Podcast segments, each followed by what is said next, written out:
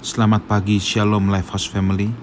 Ibrani 12 ayat yang ke-26 berkata, Waktu itu suaranya menggoncangkan bumi. Tetapi sekarang ia memberikan janji satu kali lagi aku akan menggoncangkan bukan hanya bumi saja, melainkan langit juga.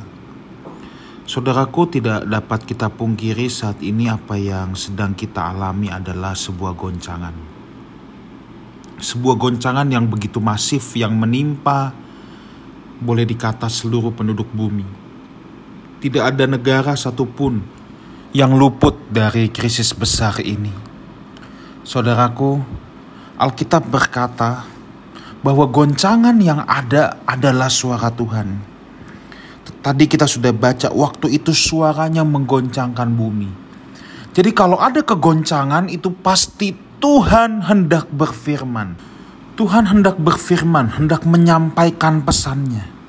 Jadi saudaraku kalau ada keguncangan seperti ini sebenarnya yang kita harus cari tahu apa yang Tuhan hendak sampaikan.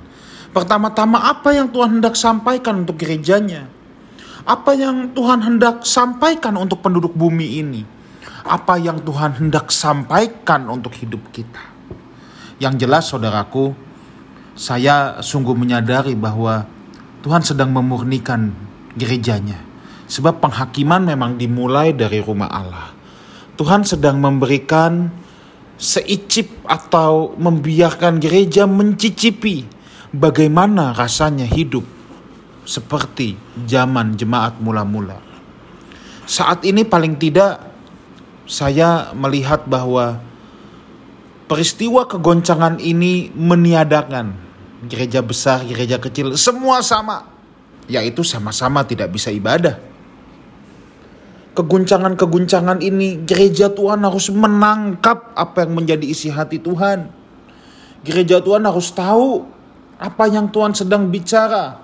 Dan saat ini adalah saat-saat justru kita bisa mempraktekkan gaya hidup Allah.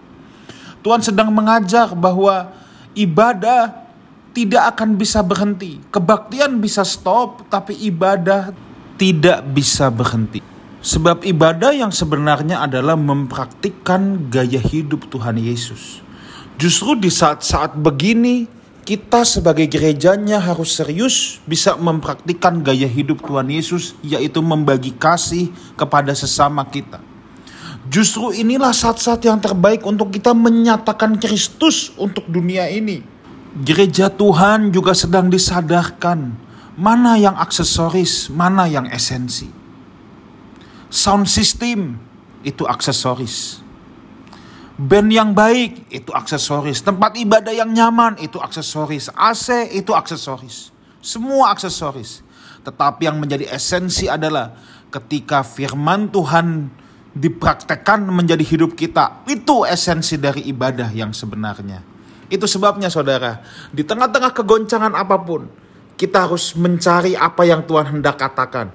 Bukan ketika ada krisis lalu kita menjadi panik, tetapi justru di tengah krisis ini kita bisa mendengar lebih jeli apa yang menjadi suara Tuhan. Biasanya manusia ketika nyaman lupa untuk mencari suara Tuhan. Biasanya ketika manusia nyaman, hidup baik-baik saja, kita bisa hanyut dalam kenyamanan rutinitas. Mari saudara, duduk diam di kaki Tuhan. Selalu ada pelangi di balik hujan. Berbahagialah orang yang bisa melihat pelangi itu. Berbahagialah orang yang bisa mendengarkan suaranya di tengah-tengah kegoncangan ini. Tuhan menyertai kita semua.